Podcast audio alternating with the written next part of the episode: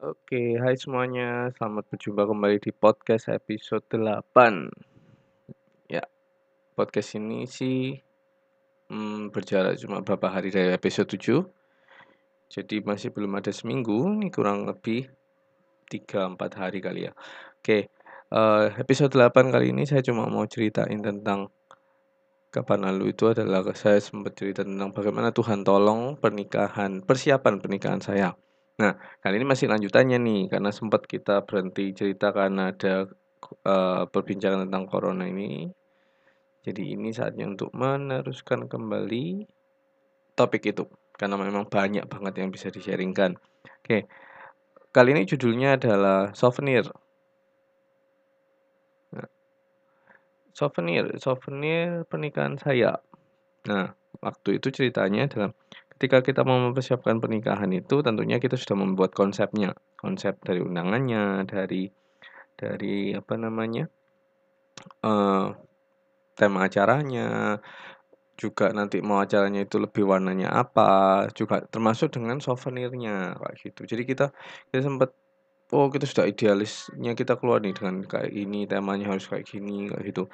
Lalu uh, kita sempat survei-survei kita survei-survei awalnya kita itu mau pouch kayak dompet kulit gitu, coklat-coklat gitu karena sesuai dengan tema weddingnya kami waktu itu. Nah, terus kami survei-survei ke beberapa tempat, ada yang mahal banget, ada yang mahal, ada yang murah tapi ya gitu, kualitasnya jelek. Jadi akhirnya kami sempat mikir-mikir-mikir karena budget memang terbatas ya atau budget memang kawan hari kami itu nggak banyak akhirnya ya sudah diputuskan udah deh nanti dulu aja nanti dulu aja dicari sambil jalan sambil cari. Tapi waktunya makin makin dekat dengan hari pernikahan. Nah terus gimana dong? Sampai akhirnya waktu itu si calon istri istri saya sekarang itu bilang gini ini kan masih jarak satu tahun dari pernikahan kita. Gini aja saya tak buat souvenirnya sendiri.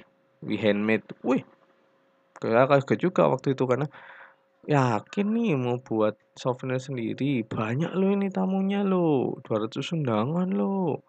Yakin mau buat? Oh, bisa, kata calon istri saya waktu itu karena pikirnya adalah kalau hmm, dibuatnya jauh-jauh hari, itu masih ada waktu buat buat kerjainnya kayak gitu. Oke, terus mau buat apa? Saya tanya kayak gitu. Lalu istri saya itu bilang, Oh, ini aja kita buat rajutan dari rajutan dari benang gitu, buat tataannya gelas, tataannya cup gitu. Oke, terus kotaknya? Saya juga mikir gitu terus. Kotaknya kita buat sendiri, kita beli kertas, kita potong-potong sendiri. Wow, saya mikir waktu itu hemat sih, hemat ya, tapi secara keribetan terlihat banget tuh waktu itu. Ya mau gimana lagi memang karena itu waktu itu budgetnya terbatas dan yang bisa kami lakukan cuma ini dan hitung-hitungannya jauh lebih murah memang daripada kami harus pesan di orang lain kayak gitu. Nah, terus uh, istri saya ini mulai nih buat mulai buat mulai dicicil gitu. Paling nggak kurang lebih sudah jadi sekitar 25 kayak gitu 25 tataan gelas gitu lucu sih. Saya buatin juga desain kotaknya kayak gitu warna-warnanya. Dan waktu itu sudah oke okay deal ini. Nah, nah waktu itu ada salah satu kerabat itu juga tanya, kerabat ini sudah beliau ini sudah tua sih, sudah umurnya sudah 80 lebih gitu. Dan bukan dari orang yang menengah ke bawah, menengah ke atas lah. Dan beliau ini kan sudah hidup 80 tahun. Beliau ini sudah sering di, diundangin ke acara pernikahan-pernikahan yang kalangannya kalangan menengah ke atas ya kan? Nah, terus ketika ditanya gimana persiapan segala macam gitu, kami bilang kami bilang kayak, "Oh ini sudah kurang ini aja souvenir." Loh souvenir sudah mau kasih apa? Kayak gitu. Nah lalu ya itu kami bilang kalau gitu, "Oh souvenirnya ini." Kami tunjukkan fotonya juga. Terus uh, si nenek ini apa namanya bilang gini, "Aduh itu kalian mau kasih souvenir kayak gitu." Astaga, mending nggak usah deh, itu pasti orang nggak akan pakai. Duh, kok bikin gituan? Jujur dengan itu, istri saya dan saya itu rada kayak, lah ini kan sudah susah-susah buat kok ya dibilang gitu gitu. Terus si nenek ini bilang, udah udah udah, "Gini aja gampang kalau masalah souvenir, nanti aku bilang sama anakku," kayak gitu. Jadi, eee, saya tuh, "Hah, bilang apa? Bilang apa, Ai?" Kayak gitu. Lalu neneknya itu bilang, "Gampang nanti masalah souvenir mungkin anakku akan sumbang." Loh loh, kami masalah sungkan juga gitu loh. "Jangan jangan, Ai, jangan disumbang, ini kan pernikahan kami, paling nggak kami bayar murah atau gimana gitu." Tapi, itu bilang, "Nggak usah nggak usah, nanti anak saya yang bay" itu yang bukan bayar, yang yang sumbang semua souvenirnya. Waduh, di situ kami kami heran-heran dan bersyukur sih, bersyukur karena, wah, iya iya. Nah, setelah pertemuan itu, eee, saya ini nggak pernah ketemu sama anaknya si nenek ini gitu loh, yang which is itu lebih lebih lebih tua daripada saya sih, sudah om-om gitu. Nah, satu kali ketemu di rumah itu lagi ketemu, terus ini saya, eee, ucapin langsung thank you gitu, "Makasih ya Pak, sudah sudah bantu sumbangin, eee, souvenir." Terus mungkin si bapak ini repot atau apa gitu, jadi dia terburu-buru menyelesaikan pembicaraan sama saya gitu. Terus bapak ini sambil telepon gitu, sambil nunggu teleponnya diangkat, telepon ajudannya gitu, dia tanya sama saya, "Kamu butuh berapa jadinya?" "Oh, 200 cukup Pak, 200 undangan kok, soalnya cuman cukup kok. Yakin nggak kurang ya?" Kok gitu. "Iya iya cukup Pak, ini aja sudah terima kasih terima kasih sudah disumbang." "Oh ya udah, terus apa lagi? Kamu butuh apa?" Nah, jadi dia itu sambil tanya gitu, sambil memastikan gitu, saya kurangnya apa, apa yang dia bisa bantu. Terus bap eee, bapaknya bilang, "Mobil sudah?" "Oh sudah Pak, sudah, puji Tuhan." "Terus ini, eee, pengisi acara?" "Sudah sudah Pak." "Dekorasi?" "Sudah." "Tempat?" "Sudah." Ditawarin semuanya gitu, terus dia bilang, "Kalau mau butuh mobil, nggak apa-apa, pakai aja satu mobil saya aja, saya punya 15 mobil kok." Wow, ketika Anda diajak ngomong sama orang yang secara ekonomi di atas Anda dan seperti itu, kalau saya sih, saya rada gemeter kayak gitu. Wow, bukan gemeter karena uangnya orang itu sih, bukan. Tapi kok bisa Tuhan itu kirim orang yang sedemikian hebatnya, yang kayanya, dia bisa tawari itu.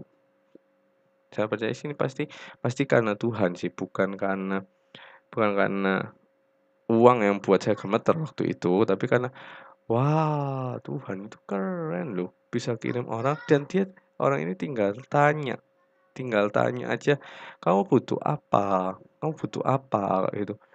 Dan saya benar-benar waktu itu ingat satu pengajaran di gereja saya waktu itu, pengajarannya bilang gini, waktu itu ada cerita tentang Paulus gitu, Paulus ini lagi menginjil, pergi, dan tibalah dia di suatu pulau namanya Pulau Malta, dia terdampar tahu di sana. Lalu di situ dia ketemu sama seorang dermawan, dia seorang orang kaya banget dan orang ini mencukupi semua kehidupannya si Paulus. Bahkan orang kaya ini pasti tanya sama Paulus, "Kamu butuh apa? Kamu butuh apa?" Tapi tidak sedikit pun di situ Paulus ambil keuntungan untuk dirinya sendiri. Even nih dia bisa, dia bisa minta ini itu untuk kepentingan dagingnya sendiri, urusan perutnya dia sendiri. Tapi yang buat saya respect angkat topi adalah Paulus tidak ambil itu. Nah, sering kali kita juga gitu loh ketemu sama orang-orang yang ini, yang itu, yang ini, yang baik tawari ini itu sama kita, yang mungkin mereka sudah lebih-lebih di bagian itu. Dan mereka tawari kita. Apa responmu? Apa yang kamu lakukan? Nah, Paulus tidak ambil kesempatan itu. Paulus tidak ambil itu untuk, oh kesempatan ini untuk memperkaya diri, ini kesempatan nih untuk untuk membuatku lebih makmur. No, Paulus nggak ambil itu. Paulus lakukan adalah dia skip itu, dia dia dia tidak banyak minta. Dia tahu orang yang di depannya yang lagi eh, menawari sesuatu, itu Tuhan mau beracara lewat orang itu. Yang akan topang pelayanannya Paulus itu lewat orang itu. Paulus sama sekali nggak ambil apa pun, sama sekali nggak ambil keuntungan. Dan benar dikatakan di Alkitab, uh, Paulus itu bahkan sewa rumahnya sendiri pakai uangnya sendiri. Dia sewa rumahnya di sini di, di situ sendiri. Karena Paulus tahu seluruh harta kekayaan yang orang itu tadi akan sia-sia kalau akan percuma kalau dipakai sama Paulus untuk kehidupan pribadinya Paulus. Alangkah jauh lebih baiknya kalau hartanya orang itu kalau dia mau berikan mending berikan untuk kemuliaan Tuhan. Mending berikan untuk perkara-perkaranya Tuhan. Ya kan? Nah, waktu itu saya juga gitu, saya tahu, inget tek langsung ayat itu, inget langsung cerita itu, saya langsung bilang, "Oh enggak Pak, makasih." Ketika saya nolak itu mungkin beberapa orang bilang, "Ah, bodoh kamu, harusnya kamu kan minta ini, minta itu supaya pernikahanmu lebih bagus segala macam." Tapi saya nggak bisa. Saya nggak bisa lakukan itu. Saya tahu ada satu hal, orang itu akan lakukan perkara untuk Tuhan, bukan untuk Danurianto. Karena itu saya keep, saya nggak cepet-cepet minta. Seringkali kita kan gitu kan, kita perlu belajar untuk kita ini nggak pakai kesempatan emas yang kita punya saat itu juga. Karena mungkin one day kita nggak pernah tahu, suatu hari kita akan berhadapan dengan sesuatu yang harusnya butuh support dari orang itu dan itu mendatangkan kemuliaan Tuhan yang lebih besar. Karena itu saya tolak dengan sudah Pak terima kasih dan waktu itu dia benar si bapak itu langsung telepon yang ajudannya ketika tersambung langsung dia bilang oh iya tolong siapkan ya 200 souvenir langsung diurus ini ini ini ini dia urus semuanya dia minta desain dan kawan-kawan dan betul ketika hari pernikahan datang itu souvenir dan sesuai dengan yang yang dia buatkan dan itu bagus banget, bagus banget dan mahal memang gitu. Dan ketika saya tanya harganya, memang sih mereka nggak kasih tahu tapi lewat anaknya si bapak ini anaknya itu kayak ngasih sedikit bocoran gitu harganya itu dan itu per itemnya itu tiga kali lipatnya dari budgetnya kami awalnya gitu. Wow, Tuhan itu baik gitu. Tapi gini loh, ketika kita ditemukan Tuhan dengan banyak orang baik, jangan di situ justru kita itu aji mumpung. Kita mumpung ini ada yang nawarin mumpung ini mumpung ini. No, just apa ya? Just just let it go. Kita mungkin bisa dapat terima kebaikan itu, yes, iya gitu. Tapi kali nggak kita terima dan niat baik orang itu berkatnya buat kita dulu. Tapi selebihnya, selebihnya kalau kita nggak boleh serakah untuk terima terima uh, berkat itu. Ambil secukupnya aja. Yang merasa kita, oh ini cukup, daripada kita keruk sebesar-besarnya. Ingat, uh, Tuhan kirim orang-orang yang lebih mampu dari kita. Tuhan kirim orang-orang yang memang lebih kaya dari kita. Misalkan, it's not for us, it's for God's matter. Itu untuk perkaranya Tuhan. Bukan untuk perkaranya kita, bukan untuk perkara perutnya kita, aksesorisnya kita. Jadi waktu itu benar saya bersyukur kayak gitu souvenir tercukupi dan saya belajar dari sini wow Tuhan baik dan saya berhasil jaga hati saya waktu itu tidak tergoda tidak serakah untuk ambil yang bukan bagian saya that's Lord's part oke okay? jadi sekian dulu podcast kita kali ini cerita tentang souvenir kita akan lanjutkan dengan episode 9 nantikan judulnya apa Oke, terima kasih sudah mendengarkan. Tuhan Yesus memberkati.